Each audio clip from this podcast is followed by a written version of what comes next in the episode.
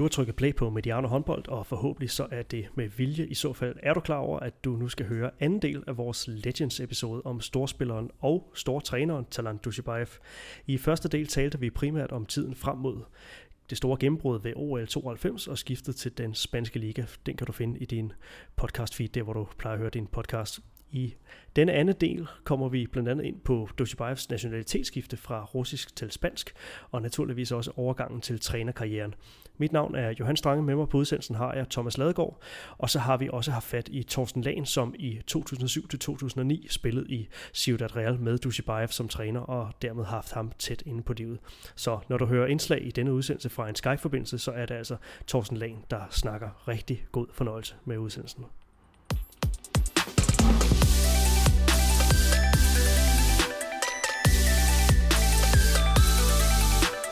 Udsendelse er produceret af Mediano Media og sponsoreret af Mediano Håndbolds hovedpartner, Sparkassen Kronjylland. Og Dushibayev for russerne bliver altså verdensmester her i 93, så ja, han bliver kåret til verdens bedste håndboldspiller i 94, vinder også Champions League med, øh, med Cantabria. Så alt i alt, så går det jo forrygende for det russiske landshold, det går forrygende for Talanto Dushibayev selv, det går forrygende for hans klubhold. Nu snakker du om, om en opbrudstid før. Altså, nu sker der jo så noget her, som jo virkelig er, er, er bemærkelsesværdigt. Det er jo det her nationalitetsskifte. Talanto Dushibayev skifter simpelthen nationalitet og går fra at være russisk statsborger til at få spansk pas man kan, når man, når man kigger på det, han har jo faktisk kun været tre år i Spanien, da han, da han skifter nationalitet og bliver, bliver spansk. Så det helt banale indledende spørgsmål til, til, til det her er, hvorfor? Altså, vi, vi kender ikke noget til, om der har været noget økonomi eller lignende med det. det. Det ved vi ikke noget om, men det er i hvert fald meget nærliggende at sige, at han er jo en person, der er født i Sovjetunionen. Det er jo et, en stat og en nation, der simpelthen ikke eksisterer mere. Han er, han er ikke russer. Så jeg tror, det der med at spille for Rusland, øh, jeg tror ikke, det er, jeg tror ikke, han har kommet med nogen særlig sådan nationalfølelse der. Jeg tror ikke, han har følt nogen sådan særlig tilknytning til, til det russiske på den måde. Det er også et, et tidspunkt, hvor for eksempel Jakimovic bliver hvide russer. En, en person som øh, Igor Tutskin, han, han er jo både været, vid, været i Hvide Rusland, men havde egentlig russiske forældre. Han vælger så at blive russer. Så det er også et tidspunkt, hvor der er en række af de her spillere, som sådan ligesom skal gøre op med sig selv. Hvor hører de, hvor hører de egentlig hjemme? Øh, og på den måde tror jeg, det har været ret nærliggende for ham at sige, at han kunne ikke spille håndbold for Kyrgyzstan. Det kunne måske noget af det, han godt kunne tænke sig. Så på den måde tror jeg faktisk ikke, der har været en særlig lang vej til så at blive, øh, til så at blive spanier. Øh, det skete jo også for andre. Vi, mange vil huske, øh, øh André Tjepkin, den store stregspiller fra FC Barcelona, blev jo også, øh, blev også spanier, og de nationaliserede også et par øh, kubanere og så videre undervejs. Så øh, jeg tror for ham har, har, har øh, nationalfølelsen og, og for et land, som han faktisk jo slet ikke var født i og ikke havde så meget med at gøre, det tror jeg øh, i den grad har spillet ind. Og så er det jo et meget godt billede øh, på, øh, på, på tiden igen, ikke? Altså, det, det var jo en, en tid, hvor det her, det skete jo faktisk for, for, for flere. Altså, øh, det bedste eksempel finder vi så måske i, i, i kvindehåndbold, ikke? med Hypernit og Østerreich og, og Gunnar Prokop, der ja, overnight kunne få nationaliseret, uh, uanset hvor i verden du, du kom fra. Ikke? Og det har jo så affødt nogle af, af de, af de bedste kvindelige håndboldspillere på det her tidspunkt var jo så var jo lige pludselig Østrig og Auser Fredrikas som det, øh, det bedste eksempel. Ikke? Også gammel, gammel Sovjet håndboldspiller øh, og, og kvinde i, i øvrigt også. Ikke? Øhm, ja, men kan du huske noget omkring de reaktioner, som, øh, som, som det, det, det medfødte, eller var det, var det lige pludselig øh, bare sådan en, en, en, ja, en del af tidsånden, at det her kunne lade sig gøre, at, at skifte nationalitet? Øh, jeg tænker da alligevel, det må, det, det lidt, lidt kontroversielt. Ja, altså, jeg synes ikke, der var den samme sådan enstemmige fordømmelse, ligesom vi har set det med Katar, for eksempel.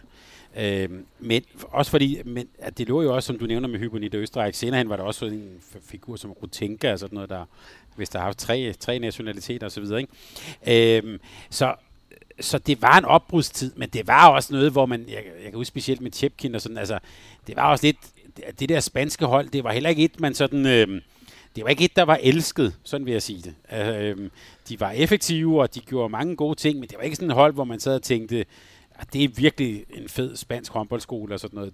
Det var det bestemt ikke. Øh, så det gav lidt en smag af, at der var sådan øh, det var lidt der pengene var, det var lidt en købeliga og sådan noget. Det, det var i hvert fald det, man sad og tænkte på. Øh, men det var ikke sådan en enstemmig fordømmelse, også fordi øh, jeg tror, der var mange af os, der faktisk rigtig godt kunne lide at se Dutjebaev spille. Øh, så det, det tror jeg også hjalp en del på det. Så er det sjovt med det her opbrud, som, som du snakker om, altså et russisk landshold, der sådan hele tiden var sådan på randen af, af opløsning. Ikke? Altså, hvis man så kigger historisk på det, så alligevel så vinder øh, øh Vladimir Maximov øh, og, og, og, det russiske landshold, de vinder så, de bliver verdensmestre i, øh, i øh, 97 og, og vinder OL i, øh, i Sydney i, i 2000, ikke? Altså, så, så øh, altså, de kunne godt klare sig uden Dushibayev blandt andet, ikke? De, altså, de, de kunne godt, øh, altså det er jo det her, den her talentskole, den, øh, det ja. kommer dem til gode, fordi de blev bare ved med at producere nogle, nogle nye spillere. Altså det gjorde ikke noget, at, at selv de største stjerner stoppede, fordi så var der bare nogle nye, der, der trådte ind i stedet for. Det, det er faktisk lige præcis, at hvis du ser det som sådan nogle bølger, der sådan øh, øh, rammer, rammer kysten hele tiden, ikke? Altså det var, de der skvuld blev bare ved og ved og ved at komme. Men jeg tror så også, man kan sige, at Øh, altså det kunne man leve på hele vejen op igennem 90'erne. Øh, og så begynder de der bølger så at dø ud. Altså der, øh, så begynder der at, at, at blive meget længere imellem de der store, øh, store talenter. Og da de vinder bronze i 2004, der er det jo virkelig sidste nat med klikken. Ikke? Altså, der kan Tutskin nærmest ikke gå på banen. Han kan stadig kaste bolden afsted, og Lavrov stadig ikke på mål. Men der, der kan man sige, det var så virkelig øh, øh det blev sådan en, en old boys medalje, kan man næsten sige. Ikke? Men op igennem 90'erne, der bliver det ved med at rulle, fordi der, der er simpelthen hele det arbejde, der er blevet gjort inden, det, det kan de stadigvæk profitere af i russisk håndbold der. Vi kommer til, til, til meritterne i den, den spanske trøje. Øh, fordi at, som vi så også er inde på her, så Sovjet eller Rusland fortsætter med at øh, vinde. På det spanske landshold, der, der når han jo faktisk ikke at, øh, at vinde guld. Øh, Øh, det kom jo først øh, senere, at spanierne begyndte at, øh, at få nogle guldmedaljer. Til gengæld så får han stadigvæk en masse individuel heder, bliver kåret til MVP ved nogle slutrunder og kommer på flere turneringens hold som, som playmaker. Så så det oplagte spørgsmål her, altså for, for hvem var han egentlig størst? Altså var han en større øh, sovjetisk legende, end, end han blev en spansk legende? Altså jeg synes, øh, spillemæssigt synes jeg, at han nåede sit peak på, på landsholdet der i, i, ved VM i 93. Men jeg er sikker på, som, som, som vi ser på det nu, så, så er han jo lidt en parentes i den der russiske øh, håndboldhistorie. Og, og, og han har jo, øh, det skal vi jo give ham også holdt fast i sit spanske statsborgerskab. Hans to sønner er spanske landsholdsspillere. Så, så nu tror jeg helt klart, opfattelsen er, at han er en, han er en spansk legende. Øh, men jeg synes nu, han spillede bedst for Sovjet, det så, eller for russerne der i, i 92-93. Øhm, men som legende betragtet, så er han jo spansk, og det tror jeg også, øh, jeg tror også, han har en stor stolthed i at se sine sønner øh, tørne ud i den spanske trøje. Det tror jeg bestemt. Det er altid en, en sjov snak, den slags her. Øh, men men øh, i forhold til Spanien, de er jo så blevet en slags magtfaktor nu her i, i nutidens øh, verdenshåndbold. De er dobbelte europamester. Øh, ja, de nåede at blive verdensmester tilbage i 2005. Det var så kort efter, øh, at at Dushibayev så faktisk var stoppet på det, det spanske landshold, så han har, man kan godt se tilbage på det, han har haft en eller anden effekt, men på bagkant, ikke? Altså, fordi russerne øh, vandt nogle mesterskaber, efter han stoppede for dem, og, og Spanien blev så verdensmester første gang, efter han er, øh, er stoppet. Nå, men vi sad jo og snakkede om de spanske europamester fra i år, som øh, de her lidt kedelige ingeniørerne, de farveløse. Det spanske landshold, som Dushibayev trådte ind på, som han blev en del af, Masip, øh, Garalda og så videre. Hvad var det for et spansk landshold? Ja, men altså, det, jeg vil ikke sige, at de var måske ikke helt så ingeniøragtige, men, øh, men også stadigvæk et, et, et hold. Det var ikke sådan et, hvor man sad og, og som jeg nævnte til indledningen, og tabte underkæben. Øh, det var rigtig gode, gedigende håndboldspillere. Altså Masip måske som, som en, af den, øh, en af de største stjerner fra den spanske håndboldskole. En person, der øh, kunne rigtig, rigtig meget på en håndboldbane, men det var stadigvæk sådan en... Øh, man kan sige, rigtig god håndværksmæssig udførelse, kunne alle skudformer dækket godt op og sådan noget, men ikke sådan en, hvor man tabte øh, underkæben. Og man kan sige, da Tutibæf så kommer ind på det hold, så tilfører han jo dem i høj grad den der x-faktor, som de måske manglede. Altså, altså lø- lø- løftede, han, øh, løftede han simpelthen det spanske landshold, da han kom ja, ind? I allerhøjeste grad. Altså, og jeg synes også, han løftede dem lidt fra den der Altså, de havde jo lavet en kæmpe satsning til, øh, til OL i Barcelona der i 92, hvor Dutjebaev vandt med SNG. Der, det var jo der, at de på hjemmebane skulle rigtig slå igennem, og de havde fostret sådan nogle spillere som Masip og sådan noget i næsten sådan 10 år i satsning på det. Og det lykkedes jo ikke rigtigt. Øh, og jeg vil faktisk sige, det er da øh, Dutjebaev kommer ind, der bliver det spanske landshold for alvor løftet. Det er også her, der bliver ligaen også for alvor løftet.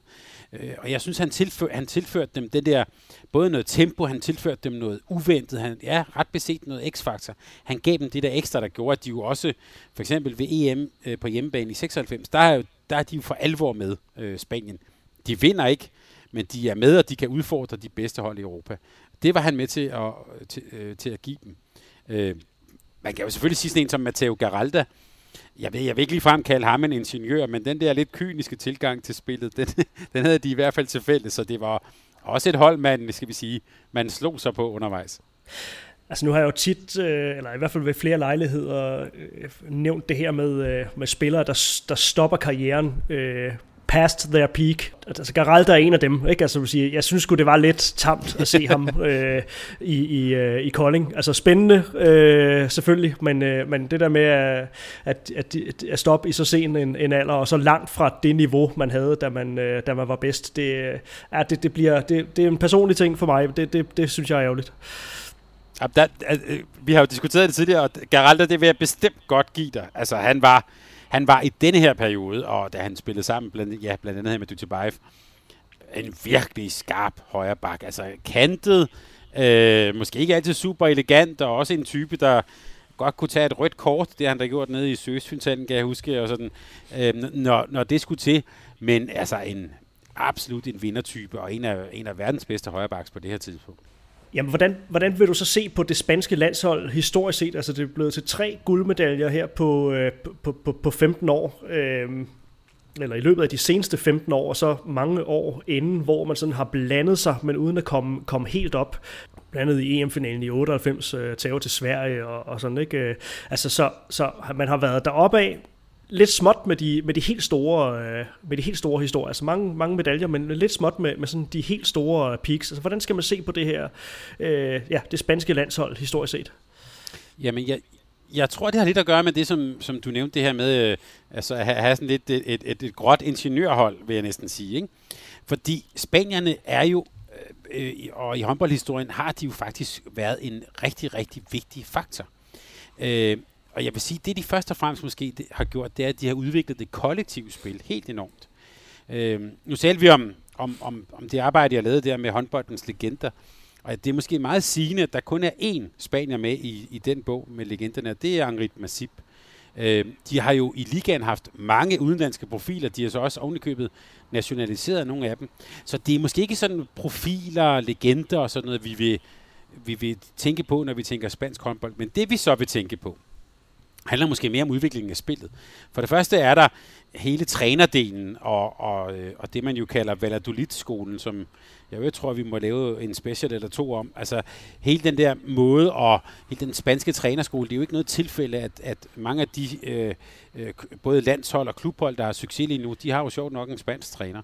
Så der har de jo i den grad været med til at præge håndbolden. Øh, en anden ting, hvor de har synes jeg, har præget håndbolden rigtig meget. Det er det her, som vi, vi også talte om med Dutjebaev, det her, man kan jo kalde det to mod to spil, eller en playmaker eller en bak, der ligger og spiller med stregen. Øh, det gjorde øh, Dutjebaev for eksempel jo med Tjepkin på, øh, på landsholdet, eller med Tokovanov helt tilbage. Det der, det der spil, øh, som man kalder lidt sådan det spanske spil, det, det har de i den grad øh, øh udviklet, og har, har i den grad sat sit præg på, på håndboldens udvikling. Og så vil jeg sige, at det sidste, det er selvfølgelig det forsvarsmæssige, hvor øh, spanierne, synes jeg, på mange måder er, er gået foran, både med, eller måske primært med en udvikling af det individuelle forsvarsspil. Man kan jo sige, når man ser Spanien dække op, jamen de kan jo, de startede jo EM-finalen nu her øh, med, med noget 5-1, så gik de tilbage noget, noget 6-0, men det er hele tiden bolderoberne, det er hele tiden med nogle folk, der kan gå frem og øh, gerne vil stjæle bolden, men så er de også sindssygt dygtige til at lokke folk i små fælder og sådan noget. Så det der individuelle spil, som jo er det helt modsatte af alt det der sovjetiske noget, som Dutjebaev er vokset op i, der har spanierne i den grad været med til at udvikle spillet. Øhm, så måske knap så mange store individuelle stjerner, men en stor udvikling af håndboldspillet. Det sådan tror jeg, vi vil tænke på Spanien. I 1997 var det tid til endnu et miljøskifte. Den nu spanske statsborger Talan Dushibayev skiftede Spanien og Cantabrien ud med Tus Nettelstedt Lübecke i Tyskland, hvor han kun var et enkelt år, inden det blev til tre år i GVD Minden. Og Thomas, Bundesligaen på det her tidspunkt, altså øh, noget kunne tyde på, at hvis man ville vinde Champions League, så skulle man, skulle man spille i Spanien. Men hvilken øh, status har den tyske Bundesliga her i, i slut 90'erne? Det er lig, lig, ligesom da han tog til, øh, tog til Spanien, hvor man kan sige, den spanske liga var på vej frem, så er det her også et tidspunkt, hvor den tyske liga for alvor er på vej frem. Det er også et tidspunkt, hvor der kommer flere penge ind i den tyske liga, og man kan også sige, at det er også begyndelsen på det, man så i nullerne, hvor som blev sådan lidt en tvikamp mellem Spanien og, og Tyskland. Det starter egentlig her, så det er en tysk liga, der efter øh, efter, man kan sige, øh, genforeningen i Tyskland er virkelig er på vej frem. Øh, der bliver bygget store arenaer, og der kommer flere penge ind i tysk håndbold. Så det er et, et spændende tidspunkt, han kommer til tysk håndbold på. Ja, et, et tidspunkt, hvor de er på, vej frem, og det er jo for noget det, han formentlig har, har øjnet mulighed for at prøve sig af. Men det er jo så ikke en af de allerstørste klubber, han kommer til. De vinder så godt nok Challenge Cup'en i, i det år, og så, ja, så foretager han sig så det, det lidt, øh, lidt forbudte skifte, øh, og, og tager til GVD i Minden. Altså det, som folk, der ikke kender til tysk håndbold, så, øh, så Tus Lübeck og GVD Minden, altså det er jo øh, inden for, for 25 kilometer inden for samme øh, distrikt i, i, i det sådan lidt nordlige, nordlige Tyskland her. Altså, mm. men det, øh, altså, det er jo igen sådan et meget godt billede på, øh, på Talat Dushibayev som en type, der er fuldstændig ligeglad med, hvad, hvad gængse regler og, og retningslinjer de, øh, de siger. Ja, det, det, det tror jeg ikke har spillet så meget ind i, ind i, hans, ind i hans overvejelser. Altså man kan sige, han, han, han, øh, han spiller jo også på nogle hold her, hvor han jo øh, hvor man må forestille sig, at det i hvert fald i perioder har været lidt en enmandsherre. Altså han scorer 194 mål i, i, øh, i sæsonen der for Tus Nettelstedt, så, så han, har, han har jo været en person, der virkelig har skulle drive det frem. Men altså det, han er jo kun et år i Nettelstedt, og så får han så øh, tre år i Minden. Det er jo ikke på absolut højeste øh, europæiske hylde. Sjovt nok også der, hvor bare lidt senere hen slutter af. Så det, det er ikke en, en, en Dutjebaev, der er på aller øverste hylde her i, øh, i Tyskland. Ikke når man snakker klubmæssigt. Det er jo øh, måske faktisk sådan, virkelig de, de øh, mindst mindeværdige år øh, klubmæssigt i hans karriere, efter det sådan er begyndt at, at tage fart. Men hvad der manglede af, meritter i det, det tyske klubhåndbold for Dushibayev, det tjente han i den grad ind med det spanske landshold, og, og ikke mindst individuelt. I løbet af, af de her år, hvor han spiller i Tyskland, der bliver det altså til uh, EM-sølvmedalje i 98, og en bronzemedalje ved EM i, år, i 2000, en fjerdeplads ved VM i 99, og en bronze ved OL i 2000, og her ved, ved OL i... Uh, i Sydney i, i år 2000, der bliver han altså også kåret til, øh, til MVP. Det bliver han altså både i 92 øh, OL og, øh, og i 2000 blev det også kort til bedste playmaker ved, ved EM98, så kommer på All-Star-holdet her. Så, så masser af, af, af sportslig succes øh, i, øh, i landsholdstrøjen stadigvæk. Og så er der så den her koring af århundredets mandlige håndboldspiller, hvor Magnus Wislander bliver nummer et, og han bliver så faktisk øh, nummer to i den her afstemning. Men det er noget med, det, er lidt, det kan være lidt modret billede af, af det, fordi der, der er flere afstemninger, og men ja, hvad skal man, hvad skal man egentlig lægge i, i det, sådan præcist? At, at, at der har jo igennem årene været flere forskellige sådan afstemninger om, hvem er den bedste i, i historien. Det her, det var jo så ved årtusindets øh, udgang, hvor IHF lavede den her afstemning at, at have Dutjebaev så højt oppe i den, i den afstemning, synes jeg også fortæller lidt om det, simpelthen den stjernestatus, han havde på det her tidspunkt. Han var en unik spiller, og det øh, viser denne her øh, afstemning også, hvor Vislander jo var den her næsten sådan helt øh, øh, øh sådan urørlige øh, øh, storspiller i, i år 2000. Der er Dutjebaev altså lige efter ham. Og det som folk så måske vil sidde og, og, og, og undre sig lidt over her, man skal huske, at det er jo, altså, det er jo så det forrige århundrede sommerspillere, det er jo nu her 20 år på bagkant af, af det. Altså skal man jo lige huske, at spillere som, øh, som Balic og Karabatic, altså det er jo først det er jo så også først nu her, i omkring det her årtusindskifte, at de sådan begynder at, at poppe op, og deres navn sådan for alvor kommer, øh, ja, de træder ind på, på verdensscenen, og, og deres navn kommer i bevidstheden hos, hos, hos folk. Præcis, og, og øh, jeg kunne også nævne Olafur Stefansson, øh, som også, som også i min øjne hører, hører med op i det i op, op, op, øh, op, op blandt de 10 bedste øh, nogensinde. Øh. Så på det her tidspunkt tror jeg et, et, et meget godt blik i, hvor, hvor, hvor, øh, hvor stor en stjerne øh, Dushibayev blev betragtet som. Men meget symptomatisk for Dushibayevs karriere, så man kan sige, at han, han efterlader jo ikke sådan just øh, døren sådan på, på vid gab, de, de steder han har, øh, har været. Og Det var sådan heller ikke øh, tilfældet i forhold til hans øh, fire år i, i Tyskland, fordi at den klub, han starter sit ophold i, altså Nettelstedt Lübeck, de bliver jo så i de her år undersøgt for noget, øh, noget skatteunddrag. Øh, og de, de kommer i en i gevaldigt øh, modvind, og det samme gør Dushibayev også på det individuelle plan. Øh, ja, han bliver faktisk, øh, bliver faktisk varetægtsfængslet på, hans, øh, på en af hans sidste dage i Tyskland. Han har lavet, lavet aftale med Ciudad Real på det her tidspunkt. Man skal altså tilbringe en, øh, en nat i fængsel i Tyskland, fordi de simpelthen er, de er bange for, at, øh, ja, at han at han flygter og, øh, og aldrig vil, vil komme tilbage, sådan så den her sag kan blive, øh, blive ordentligt undersøgt, og han kan stå til, øh, til ansvar for det. Og netop det der med at, at flygte, altså det, øh, det var lidt sådan noget, du, du, du stussede over, fordi ja, et eller andet kunne sige en, at han øh, flygtede tilbage til Spanien, sådan i hvert fald i, i håndboldmæssig forstand. Ja, altså ja, han har sagt både i håndboldmæssig forstand, men åbenbart også i sådan en juridisk forstand. Øh, og det, at de tyske myndigheder var bange for, at han skulle flygte fra landet, det havde de jo så tydeligvis, øh, tydeligvis ret i. Altså i, i, ifølge de sådan, øh, øh, dokumenter og artikler, vi har kunne få fat i, så, så drejer det sig åbenbart om et sekscifret øh, beløb i euro, øh, som han skulle have øh, øh unddraget skattemyndighederne i hans år i Næsselstedt. Det er jo øh, ret meget, og altså, det er ret mange kørepenge, kan man sige. Så, nu kører man jo også mange kilometer i, i, øh, i Tyskland. Øh, så altså, vi kan i hvert fald, hvis vi skal være venlige, kan vi i hvert fald sige, at Utjebaev ikke har øh, undersøgt nærmere, hvordan øh, sådan øh, øh, hele sådan det økonomiske system og, og skattebetalinger og den slags hang sammen til det nye land, han kom til i Tyskland. Så han forlader simpelthen også Tyskland, kan man sige, næsten som en, øh, en mand på flugt, og en mand på flugt fra, fra de tyske øh, skattemyndigheder. Øh, og, og det virker derfor også som, øh, i hvert fald øh, det virker også som, at, at, at Tyskland er jo et land, han heller ikke har været i, heller som træner eller, eller på nogen måde. Der er han efter alt at dømme også persona non grata efter denne her, øh, den afsked, og han, øh, han, han, han fik med tysk håndbold og fik med Minden.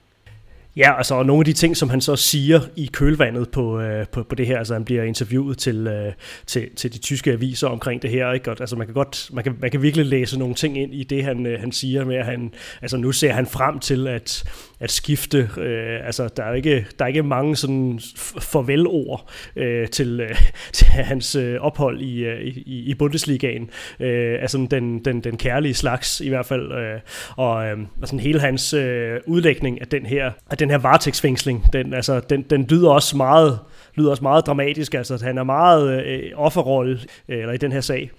Det han så også siger, det er, at han er ikke bange for, at hans omdømme vil lide. En hver, der kender mig, ved, at jeg er uskyldig. Og det, man kan jo godt, øh, med, med de ting, som han i hvert fald foretog sig inde på banen, og de ting, han også har foretaget sig øh, som, som træner, der kan man i hvert fald godt øh, ja, uden at øh, skulle dømme folk, der ikke øh, er blevet øh, juridisk bevist, så, så, øh, så, så lige præcis det, han siger der med en hver, der kender mig, ved, at jeg er uskyldig, det er måske, øh, det, det er måske så meget sagt. Ja, men, øh, men, men ja, det, han også, det han også slår fast, det er jo så, at han ikke, vil, øh, han ikke kunne drømme om at, at flygte nogen steder hen, fordi han har, har kone og børn på, på, på det her tidspunkt. Øh, og det, det kan han jo selvfølgelig også godt have en, en, en pointe i. Altså hvorfor skulle han... Øh, han er jo også stadigvæk et, et, en stor håndboldstjerne, så, så hvordan, skulle han, øh, hvordan skulle han gemme sig, havde han sagt. Men når vi tænker og taler, når vi tænker om Dutjebaev og taler om ham, så det der ord, sådan en, en, øh, en forfuldt uskyldighed, det, det er ikke det, der ligger lige tættest for. Men derfor kan man selvfølgelig godt sige, at han, han, han, han var jo også i tysk håndbold, og, og på et tidspunkt, hvor, øh, hvor der var en række sådan øh, konkurser, og en række klubber, der, der levede sådan på grænsen af, hvad, hvad man kunne sige var tilladeligt. Uh, øhm, så, så han er altså jeg tror, den venlige udlægning er også, at han er blevet fanget i, i en klub med en, øh, en øh, mærkværdig økonomi, og det var jo ikke kun øh, uh, Tusen Ettelstedt, der havde problemer i de her år. Så, så han, han er blevet fanget i, i noget, han måske ikke rigtig kunne se sig ud af, og så kan vi så bare sige for både spillemæssigt og for hans videre karriere rigtig klogt at komme tilbage til, til Spanien. I 2001, der laver han altså det her skifte til Ciudad Real, som, øh, ja, hvor han altså når at blive en, en, en institution. Det er jo øh, den, den periode, vi taler om nu, det er jo sådan et, et, et, et stræk på en, en 12 år øh, fra, fra 2001, hvor han kommer til klubben, hvor han så bliver, bliver øh, træner for klubben undervejs, og klubben når at skifte navn til, øh, til Atletico Madrid for at forhindre en, øh, eller ja, udskyde blev det så, en, øh, en konkurs. Øh, Øh, når man sådan sidder og kigger lidt på nogle af de All-Star-hold, som, øh, som du også nævnte, blev lagt op på, øh, på, på Twitter her, ikke? Altså, så, øh, altså det, er jo, det er jo godt nok nogle, nogle interessante navne, som han når at spille sammen med Sterbik på, øh, på mål, kommer til i 2004 sammen med, med Mirta Somba. Han når at få, øh, få et par år sammen med Olafur Stefansson. Han når at få... Øh, få nogle år med, med Didier Dinar øh, til forsvar. Øh, Jonas Schellmann på øh, den her svenske tårnhøje venstrefløj. Altså, så, så, øh, og det er jo mange af de her spillere, som han også så overgår til at blive, blive træner for. Og igen, det banale spørgsmål, hvor meget fylder han i Ciudad Reals historie? Jamen, altså, der fylder han jo helt enormt meget. Øhm, og det gør han jo, øhm, vil jeg sige, af to grunde. Men for det første, fordi han var en vinder. Altså, man kan sige, det at, at lave rammerne og økonomien for, for den type spillere, du nævner her, øh, det er jo en ting. Men han får dem også til at vinde. Og jeg vil faktisk sige, at han øh, både som spiller og som træner, øh, der har han jo her været en del af det, jeg godt vil, uden, ikke vil tøve med at kalde et af de bedste klubhold nogensinde. Øh, og i hvert fald, hvis vi lige tager øh, Barcelonas Dream Team væk, i hvert fald det bedste klubhold også, der har været i, i, øh, i spansk håndbold. Det her, det var da de var aller, allerbedst, så var det et af de bedste hold i historien. Øh, og de var det, fordi at de, øh, de, de spillede jo på den måde, vi lige har talt om. Gode individualister, meget kloge håndboldspillere. Øh, alle hold burde jo have Olaf Stefansson på holdet, men, øh, men også med Dutibay, nogen der kom med den her sådan, øh, øh, kan man sige, x-faktor. Så synes jeg, nogle af de der øh, Champions League-finaler fra den periode, øh, Øh, der synes jeg faktisk, at det, jeg bliver mest, øh, ikke for overrasket over, men det, jeg sidder og nyder allermest, det er faktisk, øh, det er faktisk forsvarsspillet. Øh, hvor man øh, øh, jo selvfølgelig har de, de her Dinar nede i bunden, ikke? verdens bedste bundprop nogensinde, men også havde øh, en fyr som, som, som Jonas Schellmann, du nævner, eller andre, som de brugte til at dække op foran i sådan en, en meget aggressiv øh, 5-1-formation, og så, og så med Sterbik på mål. Der er nogle af de kampe, synes jeg, som er ekstremt seværdige øh, primært på forsvarsspillet. Virkelig øh, interessant. Og det var Dutjebaev for os i den gang. Han har jo aldrig været nogen forsvarsørn selv. I de senere år af hans spillerkarriere, der løb han ud i en pokkersvart, og så kunne han sidde derude og forberede det næste, der skulle ske i angrebet. Øh, men det her, det var et vinderhold, men det var faktisk også et meget, meget seværdigt hold, han var en del af. Vi nærmer os øh, den her tid, hvor vi, øh, hvor vi også skal, skal nå at vende hans, øh, hans, hans trænergærning. Og det er jo altid en afvejning af, hvad der skal fylde mest, når vi laver sådan en fortælling her.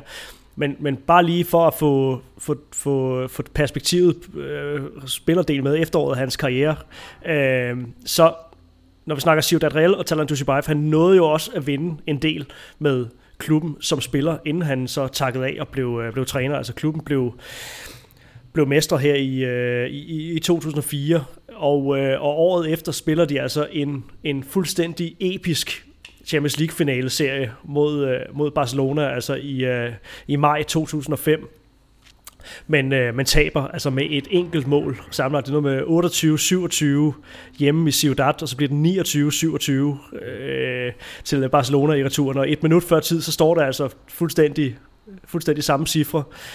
Der, der laver han altså otte mål og tre assists i den her øh, afskedskamp. Han vendte vej tilbage øh, og, og gjorde comeback øh, et år senere, men, øh, men man laver altså øh, ja, otte mål i, i, sin, i sin afskedskamp. Så ja, det her med at, øh, at stoppe på toppen, øh, det var en måned før han blev 37 år. Altså, der, der, hvis nogen, nogen stoppede på toppen, så, så, så synes jeg i hvert fald, at Dushibayev han fortjener at blive, øh, blive nævnt i den kongerække. Jeg synes faktisk også, nu du nævner den her øh, øh, finale-serie med, med Barcelona, for mig er det måske også her, hvor vi kan tale om sådan et... Øh, øh, du siger, den er, du nævnte, den var episk. Jeg tænker også, det er sådan episk øh, højdepunkt for spansk håndbold, hvis vi tegler hele den her kurve tilbage fra starten af 90'erne og op mod finanskrisen, så jeg synes jeg også, at det faktisk lige præcis er her, at spansk håndbold virkelig topper. Altså to spanske hold i finalen spiller fuldstændig tæt, og jeg husker de kampe som... Altså, jeg har sjældent set så hektiske håndboldkampe. Altså, virkelig smæk på i de to haller og sådan noget. Det var nok her, hvor også den, den spanske liga og kan man sige, hele den skole, hele den historie, at den, øh, den toppede. Og at han så er med og bruger det også til sådan, kan man sige, til at sige farvel til håndbolden, der kan vi, som du siger, fuldstændig sige, der har vi måske tale om, øh, om den perfekte afslutning men han var jo kæmpe stor, øh, og, og det har han jo bygget op kvæg men øh, dels øh, sportslige resultater, men selvfølgelig også det spil, der nu er i forhold til at være gode venner med præsidenten og få skabt det her det her hold og det sted, hvor han gerne ville være. Altså, det er jo ingen tvivl om, at Ututibayev spillede selv på holdet først øh, og efterfølgende, men øh, den baggrund, han også har, kvæg at øh, håndbold var hans livsstil og så videre, handler det også om, at han efterfølgende, når han ikke kunne spille mere, skulle skabe et job, hvor så at han kunne komme til sin ret, og når man så som præsident i klubben havde en rigtig mange penge, jamen, så var det jo nærliggende, at, at, at Thailand spillede det spil også til at blive bragt i spil som den her øh, cheftræner til det her øh, spændende hold, der var på det tidspunkt. Øh, når det så er sagt også, øh, men, øh, det er også første gang for mig på det tidspunkt at komme ud og opleve den anden kultur, der fandtes på den anden side. Altså, det var jo fascinerende. Man kunne ikke snakke øh, andet end håndbold med Dushubayev, altså med talent. Det var jo håndbold 24-7. Det var hans liv. Det var det, der har skabt ham til den person, som han var. Og det værdede han rigtig meget om. Øh, og øh, og en god historie, der sådan ligesom kan kobles til det, det var, at øh, min kære ven Christian Jermin var jo i Ciudad Real på det tidspunkt også, og jeg kan huske en aften i opstarten, hvor vi sad og fik en kop kaffe, eller hvad det nu var, og sad rundt om, øh, om bordet, så spurgte Jermin også øh, Thailand, hvordan går det med Olga derhjemme, der han skulle stå. Og Thailand der var ved at få kaffen galt i halsen, jo, og kigger på, øh, på Jermin og siger, hvorfor spørger du om, hvordan det går min, hold, min, min hustru? Du skal jo spørge, hvordan det går mig. Går det mig godt, jamen, så er min hustru glad, og går det mig skidt, så er min hustru jo ked af det. Så det der med at sætte det hele på spidsen, at det her var meget mere et, et arbejde, det var jo en livsstil, og det var det, der har fået ham væk fra jamen, hans russiske bar, øh, baggrund. Og, og så hans øh, første sæson som som træner, så, øh, så tager han altså holdet øh, i Champions League og, øh, og går fra sølv til guld. Det er så i øvrigt over øh, Portland San Antonio. Mm. Øh, så det er endnu et billede på den her spanske dominans. Så var det så et, øh, et, et, et Nord-derby i 07. Det, det blev så lidt uh, tysk smus på, uh, på, på, det, på, det, på det spanske dynasti i, uh, ja, i 07. I øvrigt også en, en fuldstændig fantastisk uh, finalserie. Den i, i 2006, altså Dushibayevs første sæson, som, som træner for Ciudad Real. Den er så, det er ikke en super spændende finalserie. Der er stadig masser af, af lækker, der kigger på, og mange dygtige spillere, men, øh, men Ciudad Real er så meget bedre end, end Portland over to kampe, så, så det er ikke for spændingens skyld, at man skal se, man skal se de kampe. Øhm, men Thomas, det her med at gå fra fra at være en, en profil øh, af en spiller til også at blive en meget succesfuld træner. Altså, hvilke andre håndboldpersoner har klaret det skifte lige så flot, som, øh, som Dushibayev gjorde det? Altså, at gå direkte fra, øh, fra, fra spillergærning øh, og, og, og have vundet en masse til ja, Champions League-titel på Champions League-titel på nationalt mesterskab en masse. Hvem skal vi sammenligne med? Jeg kan ikke komme på nogen, der har gjort det så hurtigt og effektivt, som han har gjort det. Altså, det, det, er, jo, det er jo nærmest bare fra den ene dag til den anden, og at stå og spille Champions League-finale som spiller, og så gøre det også som træner, og være ansvarlig for det. Det kan, jeg, det kan jeg ikke komme på nogen, der har. Der er andre topspillere, der har også har taget sådan en tur, men det har som regel taget lidt længere tid, og sjovt nok, en af dem, der popper op, det er faktisk øh, Maximov, Vladimir Maximov. Altså, han var også øh, jo uh, storspiller, OL-guldvinder og så videre. Men det tog jo tid for ham i det der sovjetiske system at blive lært op, og så var han U-landstræner, og så blev han så A-landstræner og så videre.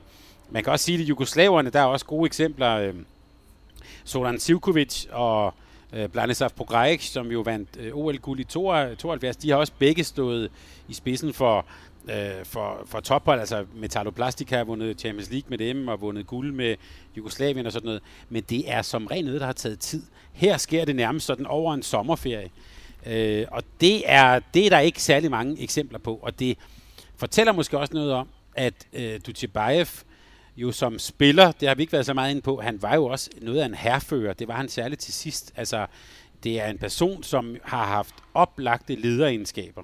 Og dem tror jeg, han havde ret nemt ved at flytte fra, fra banen til så at være, øh, være uden for banen.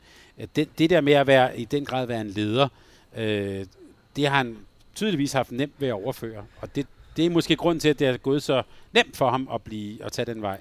Ja, der er ingen tvivl om, at han har haft spillernes respekt fra, fra dag et. Men så er det det her med at blive træner i den klub, han slutter i. Altså, det kan godt være, at det ikke er, at hans spillemæssige peak, han har i Ciudad Real, men altså han slutter trods alt med, med, med, med fire sæsoner, altså det er de sidste fire sæsoner af hans aktive karriere, at han spiller i Ciudad Real. Han øh, bliver mester og slutter altså som Champions League finalist. Altså han slutter stadig som en, en stor spiller. Han får faktisk også sin trøje pensioneret i Ciudad Real. Altså efter hans stop, så var der ikke andre, der fik lov at bære nummer 10. Historien melder sig ikke noget om, det ham selv, der, der, der som træner gik ind og, og dikterede dem. Det tror jeg nu ikke. Altså han, han fik sin trøje øh, nummer, nummer 10 pensioneret i Ciudad Real, hvor jeg sådan lidt tænker, det, det, det må alligevel kræve en stor portion mod at, at gå øh, fra at være spiller til at være træner i, ja, i en klub, man har været sådan et, et stort navn i.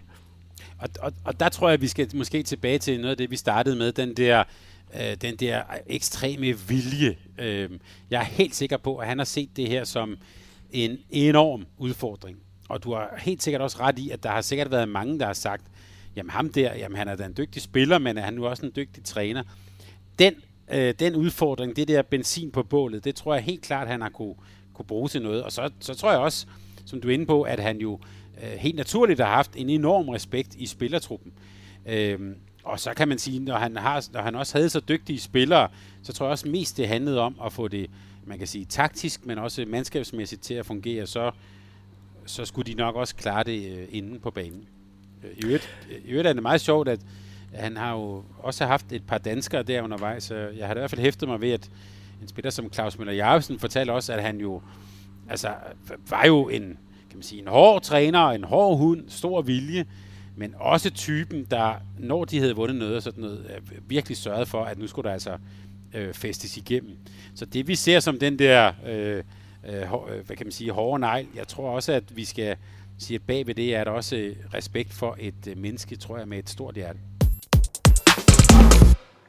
Nej, men han er jo ikke, også i forhold til de danske og skandinaviske trænere, han har jo ikke det ansvar, og det påtager han sig jo heller ikke om, hvordan han spiller har det som sådan. Altså, det er jo, du skal levere på banen, og det er det, det handler om. Når det så er sagt, jamen, så havde han en stor interesse for, for spillerne, og, og det her med at blive skabt et fællesskab. Han er inviteret på grill, øh, aften, grillmad derhjemme som selv hos familien, værnede om, og man skulle have det godt sammen, fordi på trods af, man kunne sige, en, han er opdraget i det russiske øh, miljø, hvor man tænker, at det er jo bare sin egen, øh, øh sin egen lykkes med, jamen, så var han meget kollektiv orienteret om, at alle skulle have en rolle på holdet, og alle skulle kunne. Derudover var han jo en, der virkelig tog ansvar, ansvar både stille krav til spillerne, altså virkelig lige meget hvem det var, så skulle du vide, du skulle levere. Og det var jo fascinerende, at lige meget hvem man var, så kunne man jo godt få en skideball af ham, og det var jo virkelig nogle af de store med de store gloser, som man også ser ham på bænken i kampe osv. Øh, men samtidig, at han står på målforholdet, altså der var aldrig nogen pegen fingre af, det var spillernes skyld. Altså når vi tabte nogle kampe, heldigvis tabte vi ikke så mange, men når vi tabte dem, så var det ham, der udad til fuldstændig tog påtog sig ansvaret og beskyttede øh, spillerne den vej rundt. Og, og det var jo en, en, på en eller anden måde en befrielse altså for spillerne, for man vidste selvfølgelig, at man skulle levere, så ellers var man der heller ikke. Men på den anden side fik man heller ikke skudt i skolen hele tiden, at man var dårlig, eller, eller at, øh, at man ikke skulle være med. Øh, det værnede han meget godt om, så det var nogle ja, meget øh, rigtig gode værdier, og de ting, man ikke så rummelig som en dansk skandinavisk træner, der også gerne vil vide, hvordan det familie har det, og, og den vej rundt.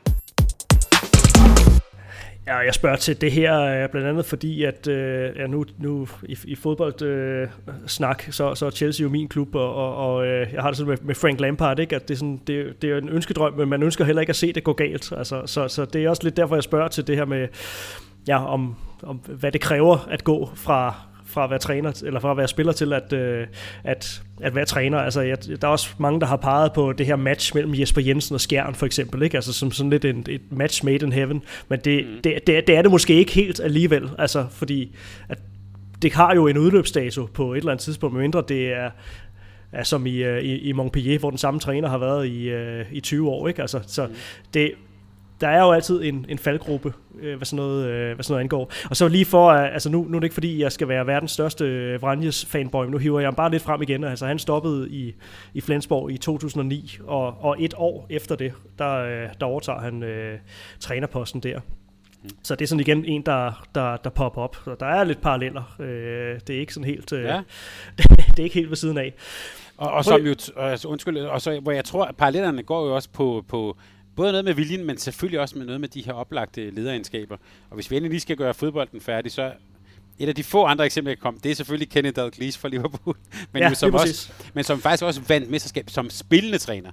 Og, og jeg vil bare sige, at, at øh, ja, det er meget sjældent, både i håndbolden og fodboldens verden, og jeg tror også, at det er noget, der er, selvom det er et match made in heaven, så er det også noget, der kan måske næsten ligefrem gå lidt ud over en sådan øh, øh, legacy. Øh, det, det kan ja. være farligt, tror jeg faktisk, at, øh, at, at gå efter det, som ellers virker oplagt. Øh, men i Dutibajefes tilfælde, der har det jo virket.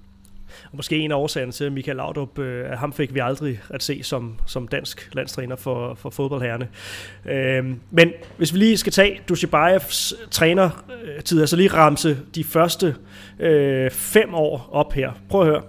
Første sæson, 05-06, vinder Champions League, bliver toer i ligaen. Året efter vinder ligaen, kommer til kvartfinalen i Champions League, ryger ud til øh, Portland San Antonio.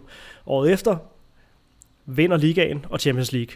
Året efter vinder ligaen og Champions League.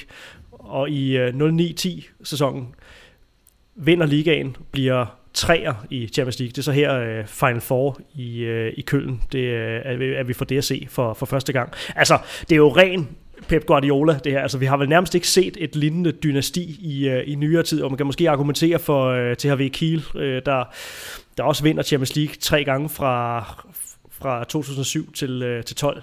Altså, så i nyere tid nærmest ikke set med, men hvad med tidligere? Uh, er, der, er der noget sådan historisk at, at sammenligne med? Du sagde, at Ciudad Real er et af tidernes hold. Ja, det, det, det, det synes jeg, det er. Altså, øh, det er jo oplagt selvfølgelig også at, at, at, at tænke på Barcelonas øh, øh, fem gange i træk og så videre. Det, altså, der Bestemt. har også været et, et, et, et dynasti der. Men altså i 80'erne havde vi også SKM Minsk, som jo også havde sådan et, et, et run der og, og vandt finalerne meget, meget overbevisende. Øhm, men, men det vi ser her, synes jeg, at du er helt ret i, og måske også en sammenligning med sådan noget Pep Guardiola, det er jo, her er håndbolden jo blevet den moderne sådan, topsport, vi kender nu, hvor øh, Øh, hvad hedder det, topholdene er jo blandet af mange forskellige nationaliteter og sådan noget, og hvor det er trænerens job at få de her spillere og de her stjerner, højt betalte stjerner, til at præstere, for eksempel i sådan en weekend i, øh, i, i, i Kølen eller over sådan nogle finaler. Og det har han altså været enestående øh, dygtig til, at, at få de her sådan, stjerner til at, at præstere. Og man kunne vel også godt se det her russiske præg, altså den her øh, Maximov-skole, som han selv havde været en, en del af. Altså Ciudad Real, og så senere, som, som senere blev så Atletico Madrid, øh, udpræget 5-1-hold. Ikke? Øh, mm. mange, mange år med, med, med store fløjspillere, Jonas Schellmann fremme i, øh, i, i 5-1, og Dinar i bunden, så man virkelig kunne få lukket... Øh, midterzonen af. Altså, det, det, ja, det er vel noget, han, han tog med sig fra sin egen håndboldopvækst. Ja, det, altså fuldstændig. Det er, det, det var Maximov øh, 1993. Øh, så vil jeg så bare sige, det var så måske krydret med endnu mere sådan, øh, øh, dels endnu mere aggressivitet, synes jeg. Øh, måske en endnu bedre målmand. Og så var det også krydret med, at, øh, at det, øh, øh at, at der var meget mere sådan fokus på den der spanske tankegang med, med noget bolderobring. Så det var faktisk at tage Maximovs 5-1-forsvar og lige tage det til next level. Det synes jeg, han gjorde i de her år. Øh, og det var faktisk, jeg vil næsten sige, det var det, der jeg synes, der gjorde øh, hans hold allermest øh, øh interessant at kigge på. Det er jo også nogle af de der, man kan sige, det synes jeg er lidt sådan ironi, der tit er, at øh, nogle af de spillere, der aldrig selv var super gode til at dække op, de er faktisk ret gode ofte til at sætte noget godt forsvar op. Øh, og det synes jeg, han er et godt eksempel på. Ja, men til daglig, der var det sådan en, de, der var et perfekt par øh, gennem Talant Dusibaya og, og Uli Gonzales assistenttræner, der var der på det tidspunkt, der nu er cheftræner i, øh, i Paris, og tidligere var han i Varta og fik dem til at blive Champions League-mester. Hvor Talant havde klart de overordnede ting omkring, hvordan skulle øh, vi dækker op i det her meget specielle 5-1-forsvar, vi havde dernede, der var meget tiltrækket øh, i forbindelse med David Davis og Jonas Hjelman, der lå fremme, Dinar, der lå inde bagved og stærkt på mål. Det var et forsvar, som jeg ikke har set siden, men også meget specifikt på de spillere, der nu var. Øh, og der havde Talant nogle helt, helt øh, fantastiske evner til at se det, på trods af, at han ikke selv var, var, var forsvarsspiller i sin øh, aktive karriere. Øh, samtidig havde han idéer i det angrebsmæssige, hvordan man skulle gøre det overordnet, men der var Raul virkelig detaljemand, øh, spansk aguatesse omkring det her med, hvordan kan man spille håndbold. Så de havde et super godt samarbejde, øh, som vi nød rigtig godt af som spillere. Senere hen så bliver øh, Dushibayev så træner for øh, Vive Taki og tager altså til, øh, til Polen og bliver, øh, bliver træner der. Og en meget succesfuld øh, træner, så kan man altid snakke om niveauet i den, den, den polske liga sådan bredt set, men, men lykkes altså med at, at gøre øh, Kielce til et fortsat dominant hold i den, ja, den polske liga, vinder fem mesterskaber på, øh, på stribe. Og han har også nogle, nogle sådan sporadiske landstrænerjobs her inden for de seneste øh, år. Det var jo øh, det var Dushibayev, der stod i spidsen for det her polske hold, som vi var ude i omkamp mod ved, ved OL i, i 16. Øh, og, øh, og får altså, får altså det polske landshold til en, en, en fjerdeplads ved, øh, ved, ved, ved det her OL. Øhm, og han har jo stået bag nogle af de, de mest ikoniske øh, comebacks også. Øh, og det er jo det er den, her, øh, den her vilje, måske vi kan vende tilbage til, Thomas. Ikke? Altså, fordi at udover øh, det her, den her Champions League-finale i 2016, hvor Kielse vinder, hvor de er bagud med 9 midtvejs i, øh, i anden halvleg, kommer tilbage og får kamp mod i forlænget og siden øh, straffe. Men der var også den her finaleserie mod Kiel i øh, 2009, altså øh, endnu en, en anbefaling, man skal, man skal sørge for at få, øh, få set. Det er jo, det er jo den, den sidste gang i den her omgang, hvor det ikke er Final Four, altså man spiller en, en, en hjemmekamp og en udekamp. Og en ellers tæt første kamp, der bliver, øh, bliver plus 5 på mærkværdig vis i en hektisk slutfase til, øh, til, til Kiel. Og i returopgøret, der, der fører Kiel altså også øh, 2016 kort øh, ind i, i, i anden halvleg, men, øh, men der kommer Ciudad Real altså øh, tilbage og og får, øh, får altså vundet med de her øh, fornødne seks mål og, og vinder altså Champions League. Altså, så, så han har faktisk gjort det en gang før. Øh, man taler meget om det her 2016, synes jeg, men, men, øh, men jeg synes lidt, øh, man, man glemmer det, der også skete øh, syv år for, for inden. Og så er vi igen tilbage til den vilje der, ikke Thomas? Altså det, det, det, det er jo en mand, der, der viser med sådan nogle, øh, sådan nogle sejre her, efter at have været helt ned i, i kulkælderen, op mod alle odds, at det, det, er, det er en mand, der bare ikke giver op. Han, jeg, jeg tror, det, det vi taler om med, at han er en vinder, det tror jeg måske er øh, godt stå lidt som en overskrift for ham. Altså, det er en person, der er rigtig god til at spille kampene, og han er rigtig god til også at, at få et godt resultat ud af det. Jeg tror ikke, han er en, en type, du skal tage til at være træner, hvis du gerne vil have udvikling. Altså, han er ikke sådan en, en, en, en type, der sådan, øh, over lang tid udvikler. Han har været allerbedst, når han har stået i spidsen for meget dygtige hold, meget dygtige spillere, og så få dem til at vinde. Og også at vende nogle kampe og øh, tænke taktisk og læse spillet. Der tror jeg, han har været en af håndboldshistoriens øh, øh, største trænere faktisk. Øh, altså han er en, som virkelig fra sin position inde på midten af banen, han er en, der virkelig kan læse spillet og kan læse, hvad der skal til for at vinde. Nogle udvikler tror jeg ikke, han er, men han er en, der vinder håndboldkampen. Nej, men altså, det er jo i ekstremernes land, når vi er øh, på, på det niveau, og, øh, og det, øh, det er meget sort-hvidt. Øh, og det er jo det med, at han kan være vores jamen, ikke bedste ven, som jeg opfatter også spiller. Nu har jeg ikke haft Nikolaj Jakobsen som træner selv, nu kender jeg kun spiller selv, men der er mange spillere, der siger, at det er jo næsten deres, deres bedste ven. Sådan opfatter jeg ikke, øh, ikke talent, men han var en far for os, altså virkelig bærnet om os øh, den var rundt. Men, men når han øh, planlægger sådan flere minutter i for, forvejen, hvordan han skal svine os til, og sådan meget snirligt øh, øh knapper sin skjorte op og knapper den ned og smøger ærmerne op, og han spørger sådan på godt spansk jo, om, øh, om vi har taget bukserne af ham og klippet ham i røven, jo bare sådan direkte oversat, jamen så bliver man sådan selvfølgelig lidt øh, spøjs, øh, tænker lidt spøjst om ham og tænker, hvad, hvad fanden har han gang i? Men grundlæggende, han vil bare gerne vinde, og det er jo det, der er det øh, fascinerende i den verden. Så er det de der klassiske ting, der nu er omkring en træner som ham, når man selv har været spiller. Det vil sige, når vi spillede fodbold til opvarmning og Thailand selv var med, så spillede vi selvfølgelig indtil Thailand havde vundet kampen. Det vidste vi jo godt. Så når der normalt øh, var sat 8 minutter af til, til fodbold, og han var bagud, så vidste vi, så kom vi til at spille noget mere. Og hvis vi kom til at spille for lang tid, og han stadigvæk var bagud, jamen, så vidste vi også, at den træning efterfølgende, den var fuldstændig ødelagt, fordi han var så arg over, at han ikke havde vundet den der fodboldkamp, så vi blev fuldstændig revet over.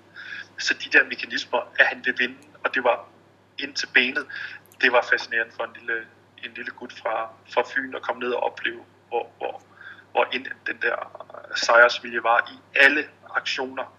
Om det var træning, om det var forberedelse, om det var kamp, jamen der var han der for at, at vinde. Jeg bliver fascineret af at være sammen med ham. Altså, øh, den energi, og det, det har jeg jo set, det der altså, har været tættest på, det er jo en Kasper Witt, jeg har spillet sammen med, der har haft den samme glød og tænding, jamen om det var træning eller hvornår det var, det handlede om at vinde og optimere. Og de er sgu fascinerende ja. persontyper at, at være en del af. Selvfølgelig, når det går godt, så er det fedt. Når det ikke går godt, jamen, så er det også dem, der kan splitte helt lortet ad.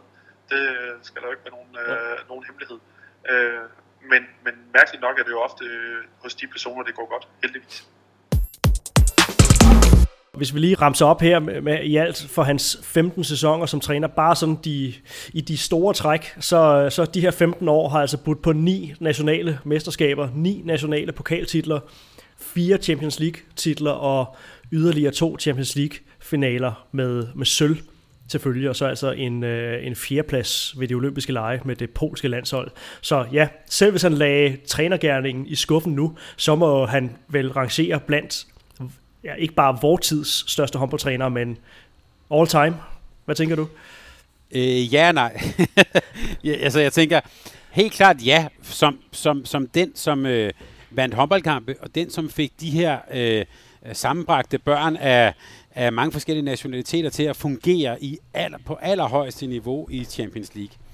Men han, jeg synes, han mangler et par ting for at komme helt op blandt de allerbedste trænere nogensinde.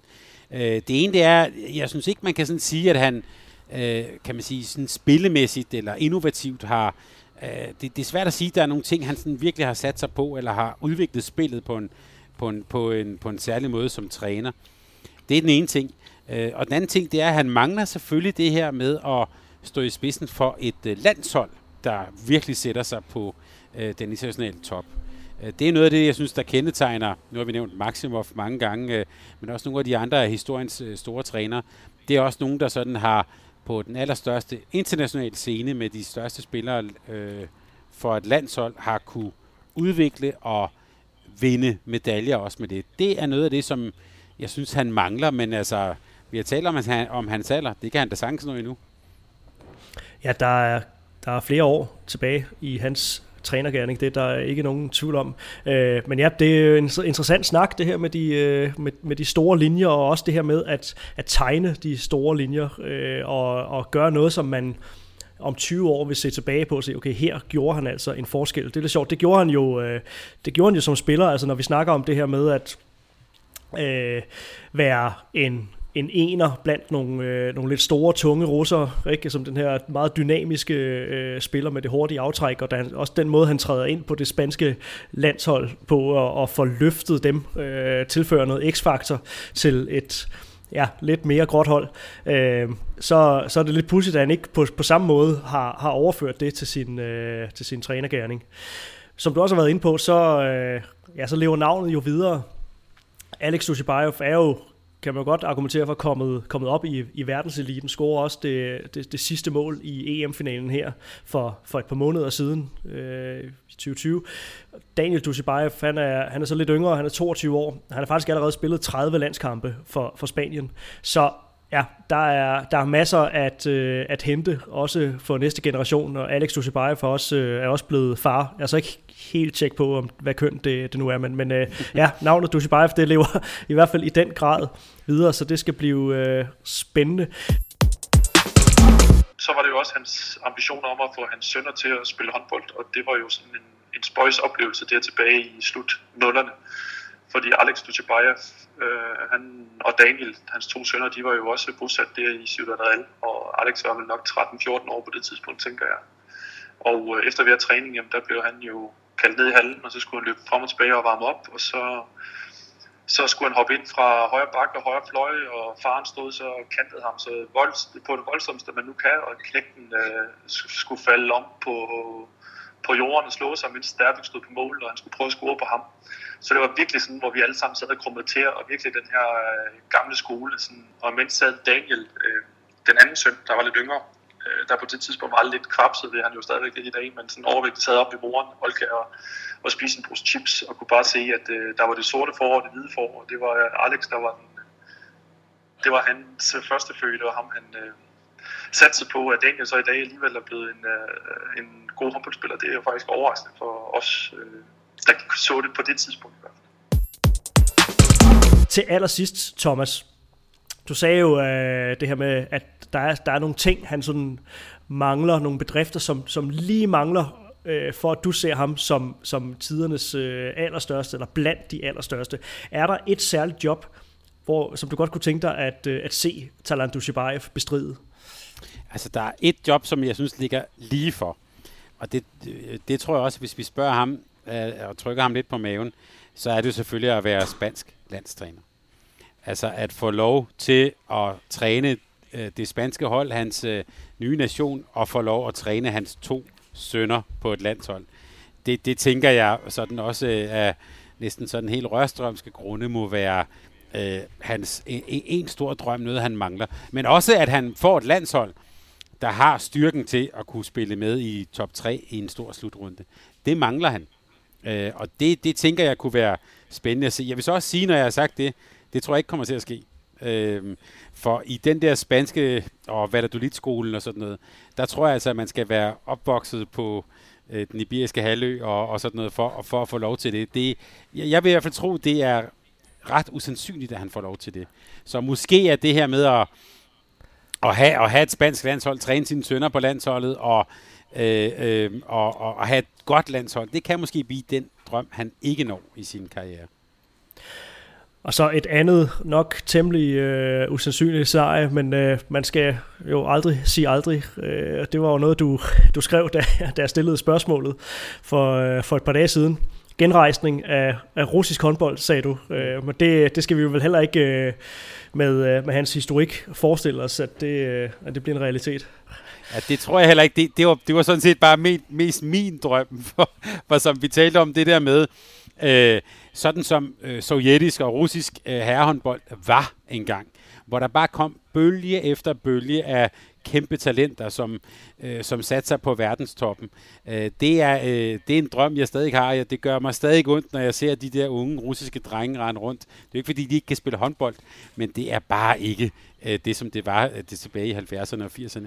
At se ham stå i spidsen for sådan en genrejsning af de russiske herrer, det synes jeg kunne være øh, smuk. Det ville være sådan en cirkel, der, øh, der sluttede. Men jeg tror som sagt ikke, han er nogen stor udvikler, og jeg tror sådan set heller ikke, han har noget særligt stort hjerte for russisk håndbold. Så det bliver nok bare min private drøm på hans vegne. Og i drømme er alt tilladt. Thomas, nu har vi talt og talt. Er der noget, vi øh, mangler at få leveret omkring uh, Talant Dushibayev? Jeg tror ikke andet, end at vi har også talt om hans, øh, øh, hans knytnæver mod andre trænere, skridt og sådan noget. Og jeg vil da bare sige, altså, det, han, er, han er jo en, som, øh, som, øh, som også tilføjer håndbolden en vis underholdningsværdi. Og det vil jeg faktisk glæde mig til at følge i, i, de, i de kommende år. Jeg er helt sikker på, at der, hvor han befinder sig i, øh, i den polske håndbold, øh, det er han jo med til at løfte. Øh, Og jeg håber da, at vi vil i de kommende år blive ved med at se, at der er de her magtcenter rundt omkring i Europa. Nu talte vi om, at Spanien var meget dominerende i 90'erne og op til med finanskrisen og sådan noget. Jeg håber, at han bliver ved med at holde det høje niveau, så der også fra hans side kommer sådan en, kan man sige, en, en udfordring i, øh, i Champions League i de kommende år. Det, det forventer jeg mig af ham. Thomas, tusind tak for øh, din tid. Nu har vi brugt det meste af en eftermiddag på at tale om Talant Dushibayev, så nu vil jeg give din øh, stemme lidt ro, så du har overskud til at indtale næste fase af, af lydbogen til, øh, til håndboldens legender. Jeg vil i hvert fald sige dig øh, tak for, fordi du var med på en udsendelse om øh, en af ja, tidens allerstørste håndboldpersonligheder. Tak fordi jeg måtte, Johan, og som du nok kunne høre undervejs, øh, så bare det at få lov at sidde og tale om det her, det er jo, en, det er jo et privilegie, så øh, tak fordi jeg måtte være med. Ja, det blev et nedslag i, øh, i mange ting, men uh, tusind tak for, for det. Og så kunne det jo selvfølgelig være interessant at øh, høre jer lyttere derude, hvad jeres bedste øh, talent Dushibayev mener er. Det kan være både på godt og ondt, som vi har været inde på, så er altså en spiller der, og en træner, der virkelig deler vandene i håndboldverdenen, og øh, uanset hvad man måtte mene om ham, så er det i hvert fald en person, man lægger mærke til, men som man også synes jeg, synes vi bør anerkende for at have sat sit tydelige præg på, på håndboldsporten igennem nu mere end 30 år. Thomas Ladegaard og Johan Strange takker af for den her udgave af Mediano Håndbolds Legends. Det er udsendelser, der kan lade sig gøre også i en coronatid, fordi at vi har både jer, kære lyttere, til at trykke play, men i høj grad også fordi, at vi har vores trofaste partner fra Sparkassen Kronjylland, som uh, står bag os og nu har gjort det i over to år. Følg os på diverse sociale platforme, og husk at abonnere, så du altid får besked, når vi er ude med nyt. Vi holder ikke stille i den her tid, men vil fortsat udkomme med udsendelser, så sørg endelig for at følge med. Det er vi rigtig glade for, at I gør. Vi høres ved ganske snart. Tak fordi I lyttede med.